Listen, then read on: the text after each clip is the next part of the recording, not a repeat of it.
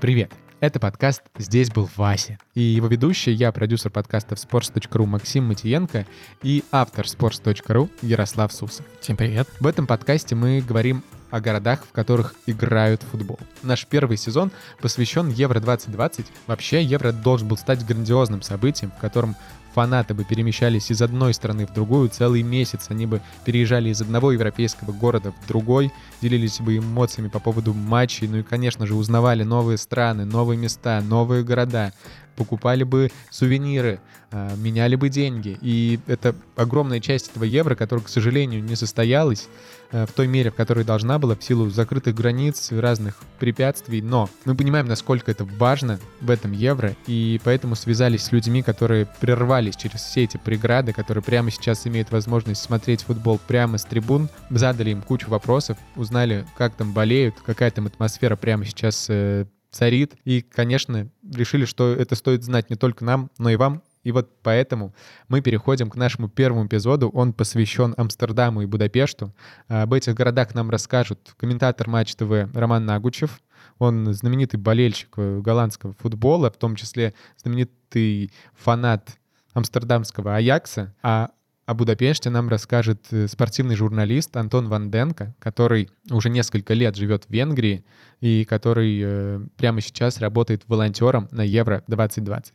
Ну что ж, давайте переходить скорее к нашему главному, основному содержанию. Полетели!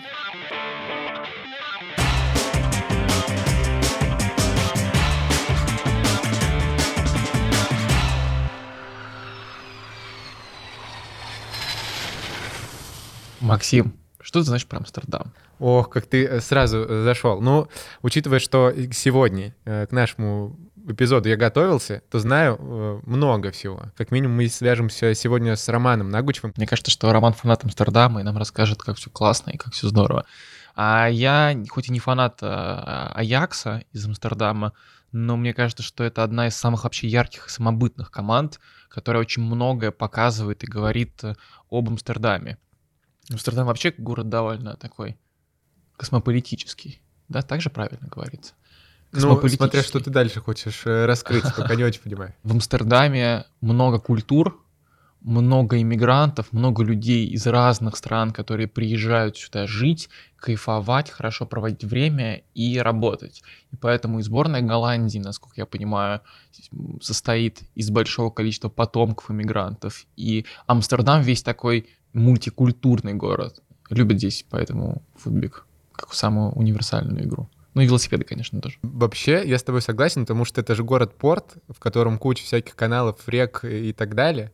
И, естественно, сюда часто заходили моряки, и с самого начала еще с основания этого города. И вообще, э, ты знал, что сейчас, э, например, с ковидом ситуация в Амстердаме, я бы не сказал, что очень хорошая. По крайней мере, люди там э, пекутся об этом, как и в любом другом европейском городе.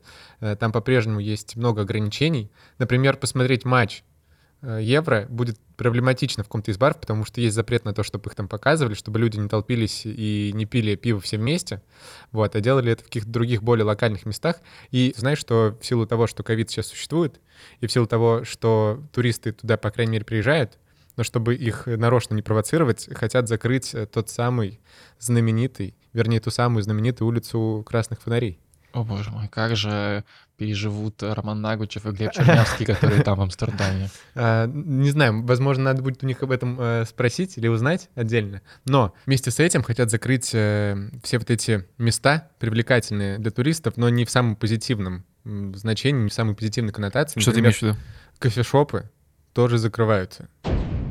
Вот так, в силу того, что теперь э, правительство Амстердама для туристов, по крайней мере, хочет, чтобы был более благоприятный образ у тех, кто туда приезжает. Мне кажется, сейчас и попасть в Амстердам не так просто, хотя бы потому, что стадион там не полностью заполнен, даже меньше, чем наполовину, по-моему, да? Да, ты прав. Мы с тобой поговорили про историю Э, город в целом, поговорили про моряков, которые заходили туда и были частью этого города, которые, собственно, и основали улицу Красных Фонарей. Сейчас хочется поговорить про историю футбольную этого города. Кстати, в Амстердаме сейчас в этом году на Евро были очень классные матчи. Мне кажется, одни из самых ярких на чемпионате Европы. Особенно Голландия-Украина. О, я вообще, я кучу эмоций готов поделиться по этому поводу, потому что, во-первых, я сам с Украины, и, конечно, первая майка, которая у меня была футбольная, это, конечно, с Андреем Шевченко, и где бы он ни играл, будь то Милан, Челси или Динамо Киев, я всегда пытался уследить за этими матчами, и, конечно, когда он стал тренером сборной Украины, я продолжаю смотреть, и я очень сильно болел за пацанов украинских. Кстати, ты знаешь, что их очень прикольно кстати, встречали в Голландии? Ну, в общем-то, там довольно атмосферно. В Нет, э, надеюсь, что нет. По крайней мере, они там э, замечены не были. Но есть э, видео со звуком. Сейчас мы обязательно с помощью монтажа туда окунемся, послушаем, как встречали сборную Украины, когда она, собственно, выезжала на матч. Было довольно много болельщиков украинских, которые, собственно, скандировали название страны, и получилось довольно атмосферно, несмотря на то, что границы по-прежнему закрыты. Украина! Украина! Очень кайфово, конечно, что в Голландии могут встретить бодро даже сборную Украины. Мне кажется, в Голландии могут бодро встретить кого угодно, потому что в Голландии кого только нету. Здесь куча суринамцев, здесь э, евреи, здесь э, бельгийцы, немцы, французы, да русских, я думаю, тоже полно. Вообще в этом плане э, Амстердам очень классный город и очень интересный с точки зрения истории и культуры, потому что его еще во Второй мировой войне называли там Иерусалимом Запада. Здесь жил куча евреев, чуть ли не 80 тысяч человек. И из-за прихода нацистов во время Второй мировой войны а, у голландцев настолько сильная обида осталась на Германию и до сих пор сохраняется. Дело в том, что немцы приходили к голландцам, отбирали у них велосипеды и не давали им таким образом передвигаться по городу и по стране. Это было так оскорбительно, что голландцы до сих пор орут даже во время матча «верните наши велосипеды». Читал, что такое было на Евро-2004, но сам подтвердить не могу, слишком маленький. Хм. Кстати, для маленьких голландцев, почти как я, э, футболки в фаншопе Аякса стоят э, столько же, сколько и для взрослых. Это такой прикол Голландии, вообще многих северных стран. Тут очень сильные эгалитарные тенденции, такое равенство, свобода, вот это все. И это очень важная завязанная штука для местного футбика, для местной культуры, иммиграции, для того, как здесь относятся к людям. Здесь очень важная история. Не трогай меня, не трогай мою свободу, потому что... Потому что вот потому. Я тебя не трону, и ты меня не тронь. И мне очень в этом плане нравится история про чуваков из Суринама, которые приезжают в Голландию. Здесь же на самом деле очень много народу из Суринама, из Марокко, из Северной Африки, которые приезжают в Голландию и чувствуют себя, ну, в принципе, кайфово. Не в прямом смысле, а в смысле комфортно. Потому что их никто не мочит, их никто не называет какими-то неправильными, не угнетает. Они спокойно здесь живут, и э, самое главное, что они интегрируются и учат язык. Это классная история потому что иммигранты почти всегда были очень важной частью сборной Голландии. Ну вот, кстати, Золотой Евро 88 года, который голландцы до сих пор все вспоминают. В, в Амстердаме до сих пор все гоняют в футболках Евро 88 или с номером Кроефа. Для голландцев это очень важная история, а там вообще-то не все были такие прям чистокровные голландцы, особенно Рут Гулит и Франк Райкард. Кстати, звезды тогда уже э, сборной Голландии они вообще-то родились в Амстердаме, но они оба дети, дети эмигрантов из Суринама. И, кстати, и сейчас в сборной Голландии играют суринамцы.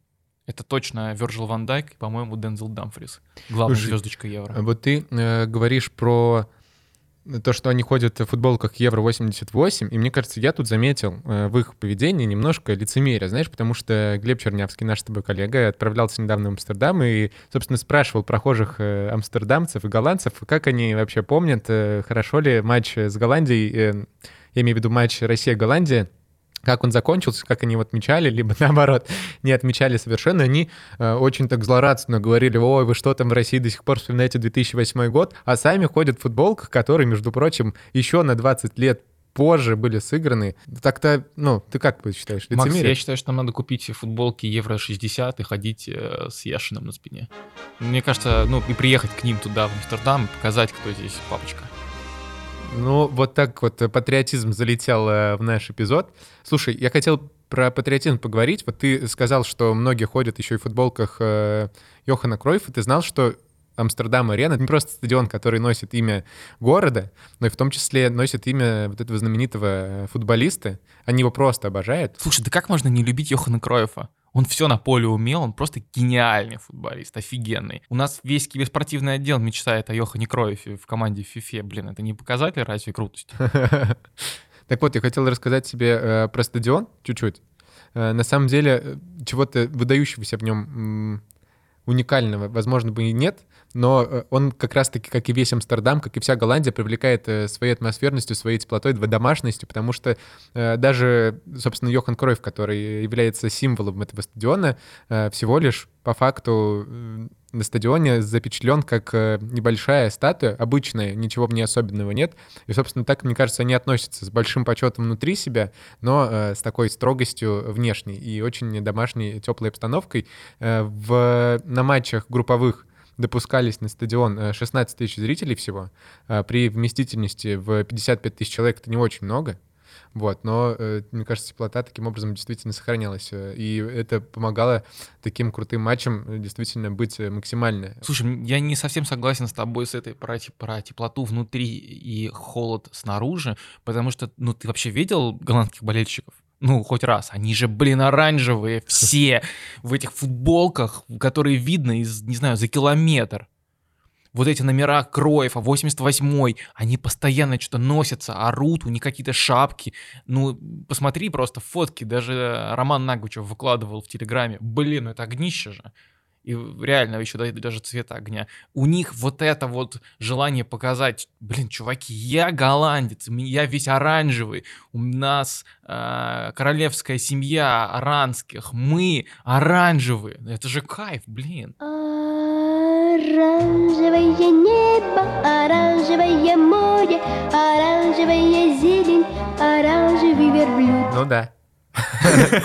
Но, может быть, внутри стадиона там как-то и поскромнее, не поспорю. Ну, в силу ковида, по крайней мере, сейчас так. Я хотел тебе рассказать про культуру э, среди болельщиков, вернее, про условия, э, в которых они могут болеть. Абсолютно прикольная вещь, по крайней мере, я ее до этого нигде не видел и был очень удивлен э, тому, э, что установили в Амстердаме специальные трубы. Они огромные, они уходят в землю. В общем-то, когда ты к ней подходишь, она выше и больше твоего лица, мне кажется, головы три туда помещается, соответственно, ты можешь подойти туда компания друзей, закричать что-то на любом языке, используя любую лексику, э, и где-то на другом конце города, э, возможно, не прям таким далеком, но, в общем-то, в приличном расстоянии от тебя, где эта труба выходит снова наружу, тебя могут услышать другие болельщики. Таким образом, вы можете и поддерживать друг друга, и не очень э, друг друга радовать какими-то словами, либо просто не понимать, крича на своем языке. Но сам факт того, что можно обмениваться репликами ну, в, на расстоянии огромного количества вообще метров, плюс при этом э, безопасно это дело, мне кажется, очень классно.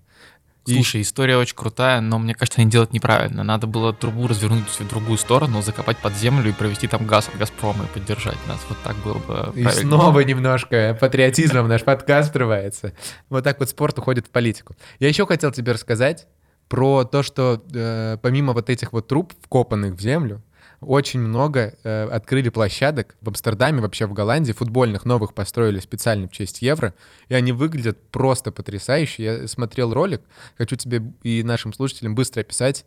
Э, я когда увидел здание, я подумал, что это какая-то парковка, потом подумал, что это какая-то школа четырехэтажная, потом подумал, что это больница. В общем, такое не очень... Э, я бы сказал, ярко выраженное здание. Обычно какая-то застройка четырехэтажная, довольно строгая, но на, на, на ней, на ее крыше офигительная просто площадка, офигительная коробка, со всех сторон изолированная, и ты просто играешь на крыше какого-то здания в классных условиях, в красивой площадке, и там действительно туда поднимаются люди, и, в общем-то, городская такая среда, в которой ты можешь э, играть в футбик, даже если где-то во дворе закрыто, ты можешь подняться на крышу и поиграть там. Выглядит супер классно, и мне кажется, в том числе э, про культуру города много говорит, что, с одной стороны, город спортивный, все там ездят на велосипеде, такой знаменитый э, стереотип, но что город не только спортивный, но и в том числе футбольный, и футбол там везде. И болеют люди тоже везде. Мне кажется, там играют повсюду. Кого не послушай, э, людей, связанных с Голландией или самих голландцев, они такие вещи рассказывают про академии. Даже Леонид Слуцкий, когда приехал из Голландии, он был просто в восторге, потому что в Арнеме, в котором он тренировал, тоже были куча площадок повсюду. Мне кажется, в Амстердаме их еще больше, и они повсюду. Конечно, не так, как э, остановки и парковки для велосипедов, конечно, но мне кажется, там так много площадок, талантов. Я еще восхищаюсь их системами подготовки. Ну как можно э, взять пацанов и добиваться одновременно результатов, играть в офигенно красивый футбол? Ну, ты можешь вспомнить какую-нибудь сборную Голландии, которая играла бы в некрасивый футбол? Это та сборная Голландии, за которую я играю в FIFA. Вот это, скорее всего, единственная, которая играет так себе, потому что я сам э, скорее просто люблю играть в FIFA, чем умею. Да, но это же класс. Как же здорово, как классно. Из года в год, из поколения в поколение чуваки учатся играть красиво. У, у, с одной стороны, уважать тех, кто рядом, с другой стороны, играть четко и наслаждаться футболом. Ну, класс. Ну что ж, тогда я думаю, что мы какие-то тезисы закрепили, мы точно поняли и дали понятие э, картинки тому, как э, случается футбольный праздник в Голландии. Давай теперь послушаем нашего очевидца. Нашего. Романа Нагучева, конечно, который сейчас в Амстердаме. Роман Нагучев — это комментатор Матч ТВ, наверняка знаменитый вам своими эфирами. Э, Роман поддерживает амстердамский Аякс и вообще очень сильно увлечен голландским футболом. Э, он прямо сейчас находится в Амстердаме и комментировал там матчи этого Евро, так что наверняка сможет с нами поделиться какими-то эксклюзивными ощущениями. Э, поэтому давайте скорее переходить э, к разговору с ним.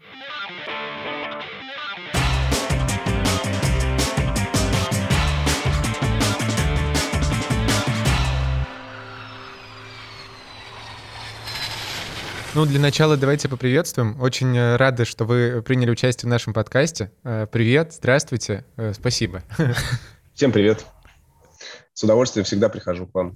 Очень хочется узнать для начала вообще, как в Амстердаме праздник Евро случается и проходит. Ну, сейчас в Амстердаме такая история. 26-го только откроются все заведения в полной мере. Ну, то есть э, сейчас в 22.00 запрещена продажа алкоголя. Поэтому все заведения закрываются. В них нет никакого смысла. Остаются только кебабные, какие-то бургерные. Макдональдс работает очень долго, да, по-моему, до часу ночи. В целом здесь уже не ощущается вообще присутствие ковида или какой-то паники, хотя ребята рассказывали, что еще в начале года э, было ощущение, что это продлится дольше, но поскольку, скажем так, самосознание граждан здесь очень высокое, то вот все предписания, которые были, Э, они все выполняли. Теперь здесь э, перед матчем сборной Голландии с, э, с Австрией было просто оранжевое море, огромное количество людей, хотя перед игрой с Украиной ничего подобного не было. Это все потому, что ну, жизнь возвращается потихонечку. В следующем сезоне в Голландии будут зрители. На некоторых стадионах уже даже можно будет заполниться на 100%. Все происходит потому, что ну, вот голландцы, они такие, они основательные.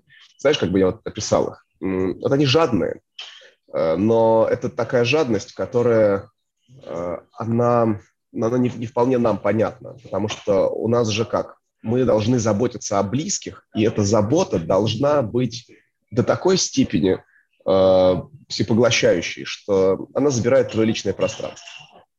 А иногда забирает твои деньги, э, забирает твое свободное время, забирает твои интересы, и в конце концов э, ну, наши люди друг в друге растворяются, забыв о себе. А здесь по-другому. Люди жадные, жадные до себя.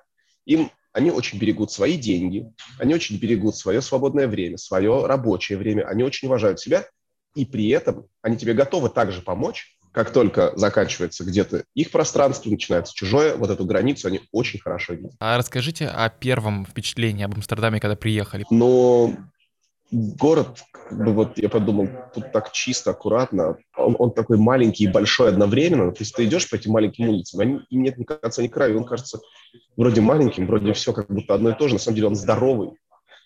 И ты не, не обойдешь все каналы, там, все эти переулки не зайдешь, потому что их миллион. И это так круто, что я вот серьезно, я просто...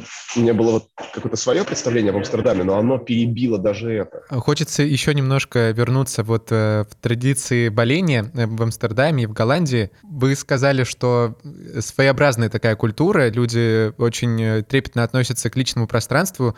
Расскажите вообще в целом про то, как сейчас можно поболеть в Голландии, можно ли это сделать на стадионе, есть ли какие-то у них отличительные черты? Они короче, очень беспокоятся о своей э, аутентичности. Например, ты живешь в городе Амстердаме, вот ты амстердамец. Ты живешь в городе Маастрихте, ты из Маастрихта. Ты в Неймегене, ты неймегенец, допустим. Ты из Утрахта, в Утрахте. И на этом э, как бы зиждется все, что имеет отношение к футболу. Например, Утрахт находится, по-моему, в 10 километрах от Амстердама. Но фанаты Утрахта и фанаты Аякса друг друга ненавидят. Это дерби. При том, что Марко Ван Бастон, например, или Уэсли Снейдер, они же, они же родом из Утрахта. И при этом они были легендами и капитанами Аякса. Вот твой выбор, да, перейти из Утрахта в Аякс. Вот как только это происходит, все, тебя там принимают как родного. Несмотря на то, что ты из Утрахта. Все, ты уже наш. Вот. Там, может, тебя ненавидят, но это не наше дело. Ты наш, все, мы, мы тебя любим. Одна из главных э, вообще отличительных особенностей, я пока не разобрался, почему э, роттердамцы и э, амстердамцы друг друга просто люто ненавидят. При том, что почти все, что сейчас формирует как бы, этимологию отношений э, людей в Голландии и вообще Голландии по отношению к другим странам, это, как правило, Вторая мировая война. Она очень сильно, очень больно ударила по Голландии, потому что сюда вошли немцы и так нагло распорядились чужой свободой, что они не могли этого простить. Вот они по-настоящему так и не простили. И вот у Роттердама и Амстердама они друг друга ненавидят. Э, они даже, например, в Амстердаме нельзя произносить город Роттердам. Нельзя говорить Фейнорд. Что значит нельзя произносить? Тебя ну, не, не будут же бить на улице? Могут и ударить. В, например, они, они говорят вместо Роттердама, они говорят 010. 010? Это код города. 010 – это код города. Они не произносят название города. Просто 010 можете в качестве гида выступить в нашем подкасте и как будто бы рассказать небольшую экскурсию. Расскажите, пожалуйста, про то, какая атмосфера вокруг стадиона и на стадионе во время матча и до и после него. На стадион можно добраться очень просто. Ты доезжаешь до станции Белмер-Арена. А район Белмер – это гетто. Поэтому еще несколько лет назад здесь э, ночью лучше было бы не выходить. Первое, что делает турист, он всегда идет в, в фаншоп Аякс. Э, в обычный фаншоп, на самом деле. Можно зайти по фаншопу, походить, по, посмотреть, что продают. В целом ничего уникального нет, кроме того, что у Аякса есть э, ну, такие привилегии, если ты играешь, и у тебя есть какой-то э, какой бренд, ты занимаешься своим мерчем, они с удовольствием дают тебе эту площадку. Красавчики. Аяксу респект просто за такую политику. Это, это, кстати, история, я слышал про это, э, что это связано с эгалитарными особенностями и Голландии, и вообще других северных стран, и с тем, что э, здесь ну вот вы уже сказали про отношение к свободе, такое очень правильное. Э, и э, даже читал одну из версий, что тотальный футбол, который придуман был в Голландии, во многом следствие всех вот этих вот особенностей культурных, потому что тотальный футбол позволяет тебе, с одной стороны, освободиться от своей прямой позиции, но при этом работать на команду и при этом не ограничивать э, свою свободу и от свободы других людей. Кровь говорил, что это это одно из главных заблуждений, что все играли где хотели. Это система, которая была подчинена куче разных правил, которые надо было соблюдать. Если ты их не соблюдал, ты э, оказывался вне команды. В этом не было свободы, в этом не было, наоборот, строгое подчинение совершенно определенным э, нормам, которые были, да, придуманы, но э, их исполнение было очень важным. Поэтому Луи Ван Гал, когда принимал Аякс в 80-х, э, или когда Кройф принимал Барселону, там было очень много конфликтов именно из-за того, что они заставляли игроков делать то, что им не нравится. Короче, потом, после, после того, как вы выйдете из, э, этого, из э, фаншопа, можно увидеть маленькую статую Кройфа. Она прямо на входе в, э, в покой стадиона, если там можно выразить, в административный центр. Он там бьет по мячу. Ничего особенного, просто статуя Кройфа. Есть две, два момента. В дни матчей Э, на стадион попасть нельзя просто так. Но если матча нет, то можешь зайти внутрь. Э, иногда бывают исключения. э, и это какие-то там, наверное, санитарные дни и так далее, но мы с Черданцем, например, на Аякс Ростов приезжали в 2006 году, и мы просто шли и шли и зашли в стадион. Прям к полю вышли? Да, просто прошлись. По полю? За два дня до матча. Да. Офигеть. Целом, тут нет заборов, нет ничего, что есть у нас, например. Для меня, для меня самая необъяснимая штука, как у стадионов может быть столько заборов, сколько есть у нас в Саранске, в Волгограде, в э, Самаре. Э, везде, везде заборы сплошные. Здесь нет ни одного. Там проводятся экскурсии. Чтобы попасть на экскурсию, тоже нужно зайти через э, главный вход, где есть ресепшн и админ-центр. Я несколько раз видел, как люди договаривались о встрече с Марком Овермарсом и Вандерсаном. Они стояли на ресепшене, спрашивали, можно ли пройти к Марку Овермарсу. Женщина набирала телефон, спрашивала мистер Овермарс, там, к вам там то-то, то-то, то-то. Она, он отвечал, я вам по записи. Она говорит, нет. По какому вопросу? Она клала трубку, говорит, по какому вопросу? Он там, видимо, что-то обсудить. Она ему говорит, и Овермарс такой, ну пусть заходит. Интересно, что с нами, с Максом сделают, если мы приедем э, и скажем, Вандерсар, выходи. Не знаю, но так было, ну, я, я понимаю, так не всегда происходит, только когда есть свободное время и так далее, но болельщиков здесь очень уважают, потому что они платят деньги, взносы, э, и вот, например, прошлым летом, по-моему, 40 тысяч абонементов было продано за два дня, но 25 тысяч их не вернули. А, ну, то есть, когда стало понятно, что сезон будет без зрителей. Потому что это преданность клубу здесь, это важно. Одну вещь надо добавить, она очень важную, потому что без нее этот рассказ будет неполный. Здесь очень любят Боба Марли. А, он же любил футбол, Ему нравился Аякс, он был много раз в Амстердаме, здесь э, почти везде его портреты можно встретить в любом месте. Э, и как бы он символ этой свободы, этой открытости, этой радости. И поэтому «Три маленькие птички» играют на стадионе Амстердам-арене. Это его, э, его песня. Они, как, как правило, играют в перерыве.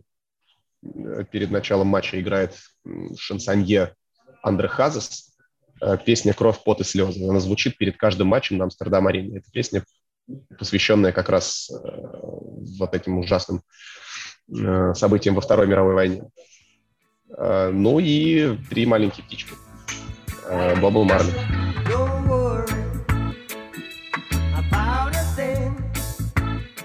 Последний комментарий очень красивый, такой прям действительно аккорд получился музыкальный э, в завершении нашего разговора. Спасибо вам большое. Э, до свидания. Пока. Не, не скучайте в Амстердаме, не скучайте, главное. Да, спасибо, я. Счастливо. Парни, спасибо большое.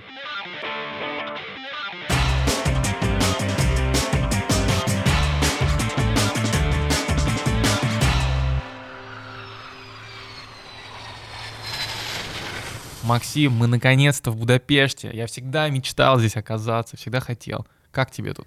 Слушай, э, Будапешт знаменит своими термальными источниками, насколько я знаю. Здесь много разных бассейнов городских, прям люди приезжают, в том числе туристы, и э, купаются, оздоравливаются. И я подумал, вот э, единственный город в России, который знаменит термальными источниками, ну, по крайней мере, он носит звание столицы российской, российских термальных вод, это Тюмень. И я подумал, что Будапешт — это Тюмень здорового человека, поэтому я себя здесь чувствую потрясающе. Особенно зная, что меня с Тюменью связывает много, чувствую себя в как э, родной человек. А что тебе не нравится в Тюмени, прости? Этот вопрос провокативный, я на него отвечать не буду. Тюмень — прекрасный город. Лучше расскажи про Будапешт. Здесь как с ограничениями можно хоть приехать на матч сходить? Вот это замечательный вопрос, потому что здесь можно э, сходить, по крайней мере, сейчас, потому что еще пару месяцев назад, буквально в апреле, был пик наверняка третьей волны какой-то э, ковидной, потому что было закрыто все, закрывали садики, закрывали школы, э, закрывали магазины, были открыты какие-то продуктовые и аптеки, в остальном а, было закрыто, и мне кажется, был очень правильный шаг, потому что сейчас очень мало случаев новых заболеваний. Буквально там 100 э, в день, 100 с лишним в день их прибавляется. Очень хочется, чтобы вообще их не было, но, по крайней мере, сейчас ситуация такая, а это значит, что сейчас на стадионы можно ходить со стопроцентной загруженностью. Здесь э, теперь открыто все, снизилось количество заболевших. Слушай, ну кадры из Будапешта — это вообще такой пир среди чумы потому что сейчас все стадионы либо закрыты, либо туда пускают, ну, в лучшем случае 50, может, 70% процентов mm-hmm. человек. И когда ты смотришь на Будапешт, где полный стадик, а он еще, по-моему, огромный, ну, это очень классно выглядит. Наконец-то футбол э, is coming back. Футбол возвращается, наконец-то футбол возвращается.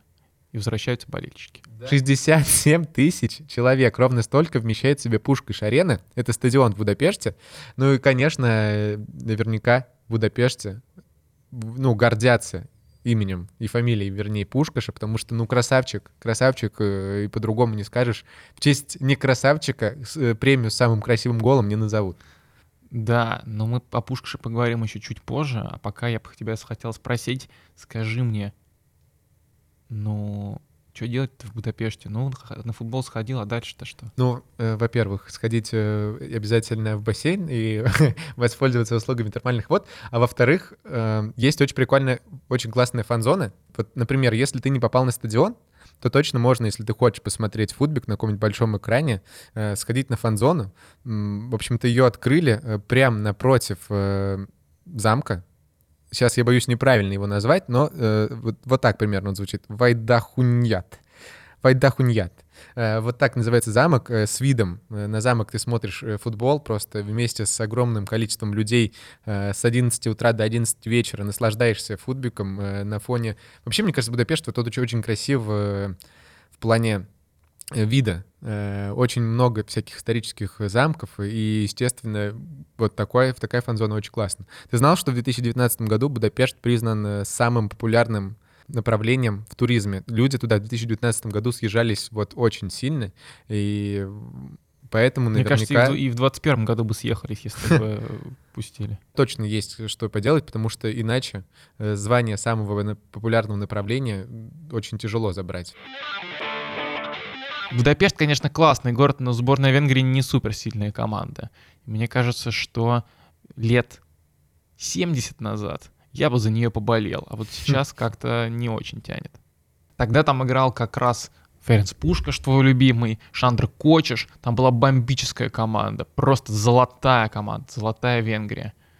И у венгров вообще очень классная футбольная история, потому что э, никто не знает, как в Венгрию завезли футбол, но это точно произошло очень-очень рано, еще в конце 19 века. И получилось очень смешно, потому что футбол в Венгрию привезли, а согласовать со всеми как-то сразу не получилось. И те ребята, которые футбол играли, вообще были не теми, кто на это все смотрел со стороны и как не очень к этому относился.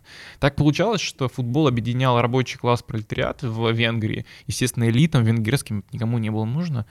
И против футбола очень жестко сопротивлялись. Потому что в 1894 году в Российской империи даже, мне кажется, близко еще футбола не было. А тогда венгерские газеты уже писали о вреде футбола они писали, что в Англии во время игры в футбол в последние три года э, погибли 74 человека и получили травмы и увечья 437 человек. Сегодня ты надел бутсы, завтра ты почеканил мяч, а послезавтра ты предатель Родины. Да, ну прикинь, как люди боялись, что начнет кто-то объединяться вокруг футбола. Это же надо такое выдумать. 74 человека погибли во время футбола. Ну что за бред? Просто трэш какой-то. Ну, то есть, э, я правильно понимаю, что тогда была, собственно, какая-то... Ну, тогда была империя, и они боялись переворота революции, и поэтому э, пролетариат пытались э, максимально каким-то скрепы их удалить, разъединить, чтобы они не были как-то вместе чем-то заинтересованы. Ну, такая история вообще была, кажется, по всей Европе. Но в Австро-Венгрии, да, это была такая история. Австро-Венгрия же была тогда uh-huh. единой страной, и венгров считали такой немножко отсталой частью Австро-Венгрии, и немножко побаивались и не хотели, чтобы вот эти вот там венгры там что-то как-то объединялись. На самом деле повод был не, небольшой, потому что в 1900 году так, а, продолжаем исторический экскурс. Венгерский атлетический клуб. Тогда же на старте же не было футбольных клубов, были типа спортивные общества, которые разделяли частично футбольные и какие-то еще команды. Венгерский атлетический клуб тогда играл с командой из Берлина. И был реально очень грубый матч. Э, несколько чуваков, причем и с немецкой стороны, и с венгерской, ушли с травмами жесткими. И, видимо, это увидел какой-то какой стукач а, потому что через, потому что после этого матча будапештский депутат, его звали Антонио Дель Медико, очень венгерское имя. Да, очень депутатская фамилия. И венгерская, да. он предложил запретить футбол из-за вреда здоровью. Он как раз был представителем элиты, которой не сильно было нужно развитие футбола. И он говорил, ребят, ну это очень травмоопасно, надо запрещать и предложил ввести закон. Футбол реально воспринимали как спорт для дикарей там и что-то такого. Снова получилась абсурдная история, потому что в июне, э, в июне 1900 года в Генеральной Ассамблее Венгрии, это что-то типа Госдумы, обсуждали закон а, против футбола. Я тебя слушаю, у меня складывается впечатление очень двойственное. Мне кажется, это вообще в целом про венгерский футбол. С одной стороны, прикольно, что он туда заранее зашел, э, начал развиваться и действительно в массах распространяться. С другой стороны, было какое-то притеснение, давление э, со стороны государства, и он полноценно развиваться не мог. И мне кажется, что примерно в таких же тенденциях он продолжил развиваться дальше, потому что началась Первая мировая война, Вторая мировая война, и в рамках еще вот этой войны э, футболу развиваться было совсем некуда. Между Первой и Второй мировой, кстати, у венгров была классная команда, может быть, потому что на отголосках австро-венгерской империи это все было, потому что у австрийцев тогда была супер вундер-тим. Это была реально очень крутая команда. А классная история была после Второй мировой, потому что после Второй мировой Венгрию освободил Советский Союз.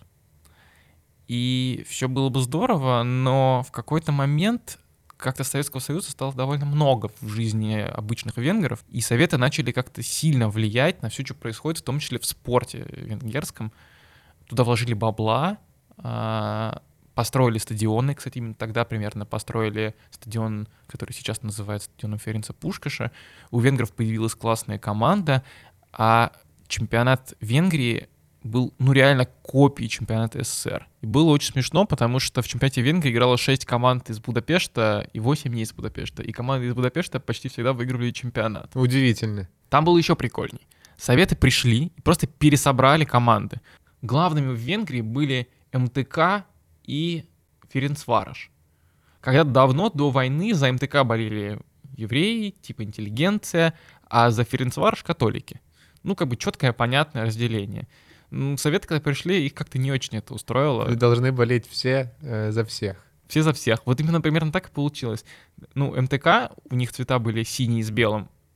А Совет сказали, синий с белым? Нет, ребята, вы теперь красный флаг, и цвета у вас тоже красные. Это название красный флаг. Так, ну да, и, и цвета формы тоже красные. Ну, это, это логично, да. А э, Ференцварошу тоже было не до смеха, потому что у них была форма зеленая с белым, и они стали, ну, профсоюз работников э, общественного питания, команда. «Пищевик». Никаких католиков. Никаких католиков. И, короче, вместо Ференцвароша, то есть города, э, района Ференца, получился «Пищевик». Классная история. А, красные цвета, кстати, были. И у него тоже цвета были красные, а не зелено-белые. Возможно, красный стимулирует э, аппетит. Ну, типа, ты больше хочешь есть, и пищевик тут очень в тему. Я думаю, что какая-то логика должна быть, кроме того, что все должно быть красным. Там были еще классные команды. Красные, ты хотел сказать. Почти. Э, ну, ты, наверное, знаешь такую команду Уипешт? Э, да, конечно. Короче, этот Уипешт э, тогда назывался Будапешт Дожа. А, и он был клубом для местных полицейских. Ну, примерно как «Динамо». «Динамо». Да. «Валаш» была тоже такая команда в Будапеште. Это дай попробую угадать. Давай. Это э, какой-то клуб, наверняка какой-то армии. Нет, Нет? не попал. Это был клуб э, металлургов. Отличие, немножко не совсем сходится с Москвой. Но, кстати, клуб армии тоже был, он назывался Гонвет. Там, кстати, играли все звезды, и как раз таки Пушкаш там играл. Но это было, там, там собрали всех лучших, получилось своеобразно. Но при этом тогда, в 50-х годах, это было примерно с начала 50-го года, всех переименовали, влили опять же кучу денег, и э, футбол в Венгрии, что важно, он был профессиональным. Это в СССР он был любительский, а здесь был профессиональный. И футболист считался довольно престижной профессией. Прикол в том, что футболистов в Венгрии тогда было 150 тысяч человек. Это в два раза больше, чем сейчас. Но, правда, как бы это было... На... Я тебе так скажу, э, это треть Тюмени. Это продлилось три года. А когда Советы ушли, футболисты сразу куда-то исчезли, названия все поменялись, э, и сборная больше особо ничего и не выигрывала. Ну, кстати, на, на самом деле это большое совпадение, но реально А, венгры так хорошо играли, они обыгрывали британцев, они выигрывали Олимпийские игры в 52 году и даже играли в финале чемпионата мира в 54-м, и когда они проиграли немцам, это был просто удар. А, болельщики футбольные так переживали, что чуть маленькую революцию не устроили в Венгрии тогда. Но революцию все равно устроили, правда, хм. через два года. И примерно тогда как раз э, советы перестали так сильно влиять, и названия команд как-то случайно поменялись обратно все. Ну, город пропах футболом, да, люди любят футбол там и, конечно, не могут э, без него жить, видимо, поэтому э, так э, тщательно они относились к организации матчей в этого чемпионата. Как хорошо, что все это случилось. Я думаю, про, что про футбольную атмосферу Будапешта сейчас нам лучше расскажет Антон Ванденко. Антон Ванденко — это спортивный журналист, вот уже несколько лет он живет в Венгрии, э, и сейчас он является волонтером на Евро-2020. Мы созвонились с ним в тот момент, когда он был прямо при выполнении своей работы. Он э, созвонился с нами из аэропорта, где встречал, собственно, приезжающих болельщиков из Португалии, из Франции. Ну что ж, давайте скорее переходить э, к разговору с ним. Там тоже много разных секретных подробностей.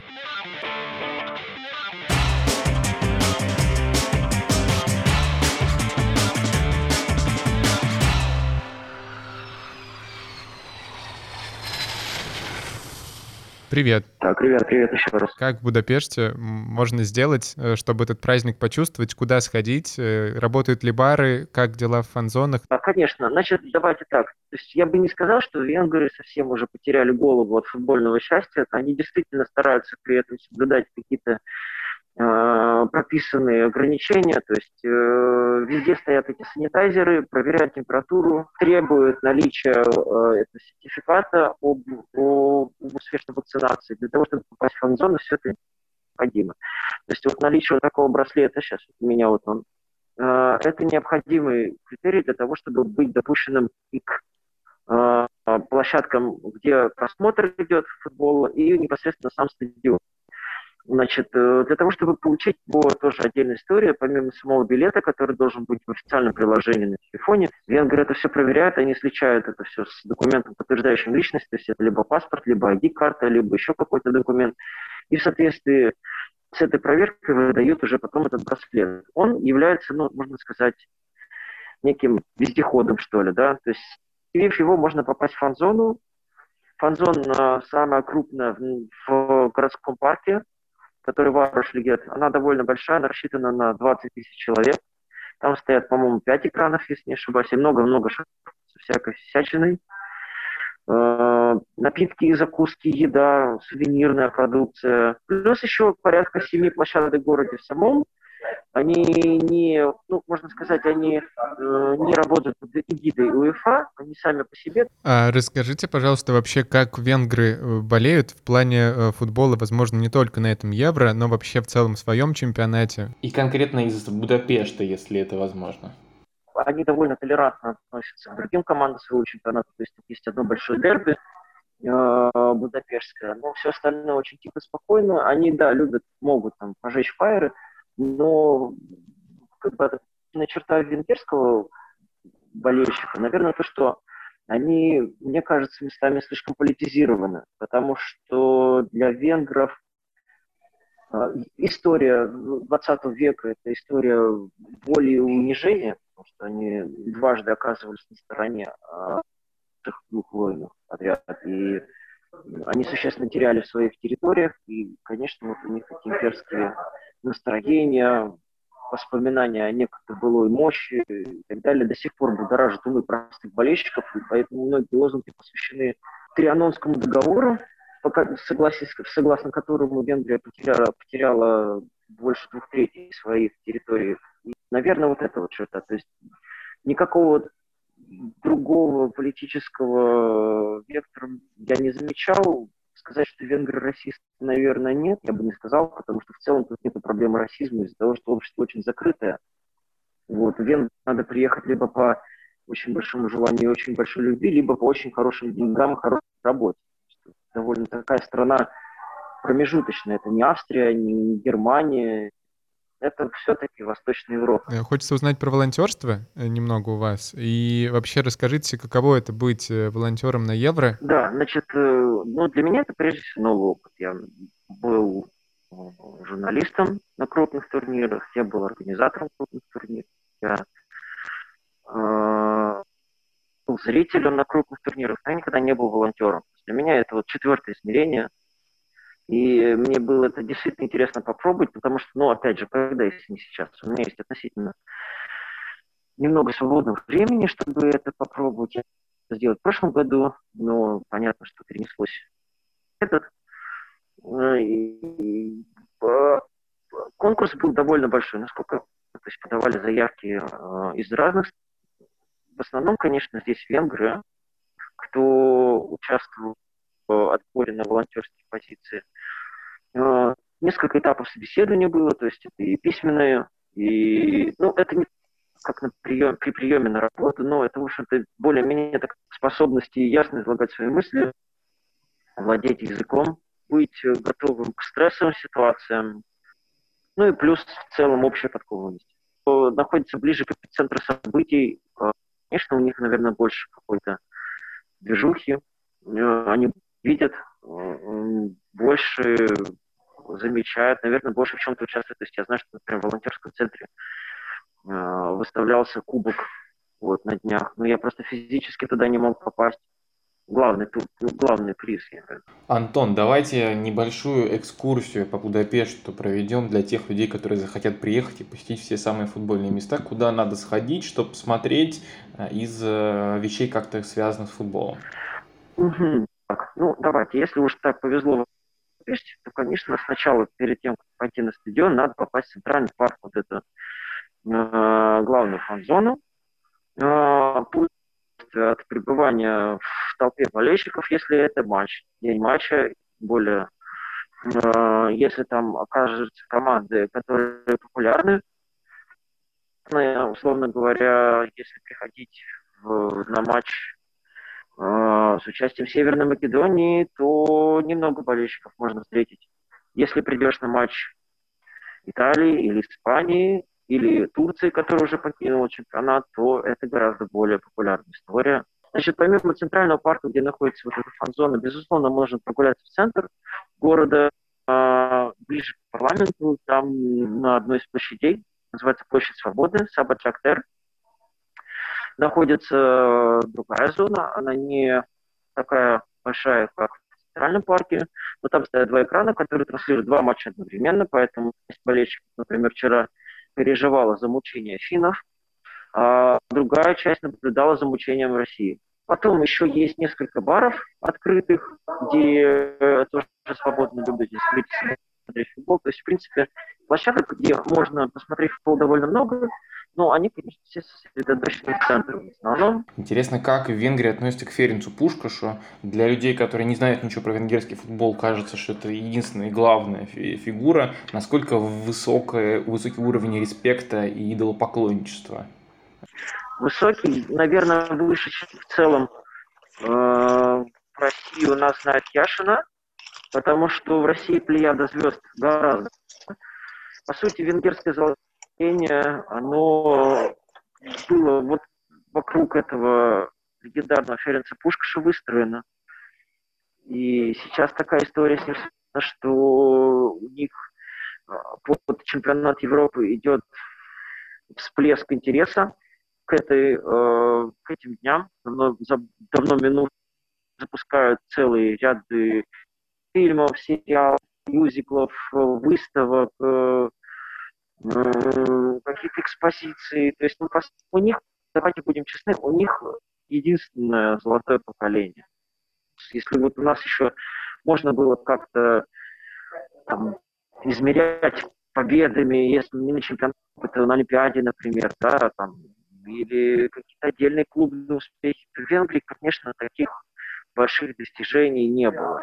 Да, и все, что то, все то, что они успели своим золотым поколением сделать, да, до 56 года, а, но, в большом счету, осталось не высшим достижением. Вот, и сейчас единственная, наверное, единственная надежда это то, что сейчас команда новая формируется из молодых игроков в том числе, и тогда, возможно, оно как-то вот еще будет актуально. А пока для них Ференц Пушкаш это абсолютно величина. Спасибо за помощь и очень приятно было с вами поразговаривать, познакомиться. До свидания. Все, ребят, без проблем. Давай.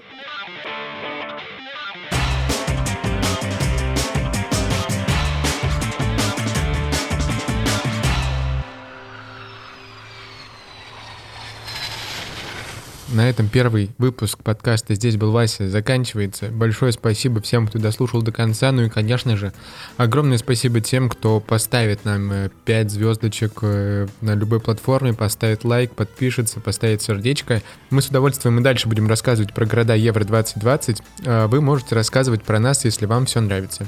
Ну что ж, на этом все. Э, всем спасибо, пока.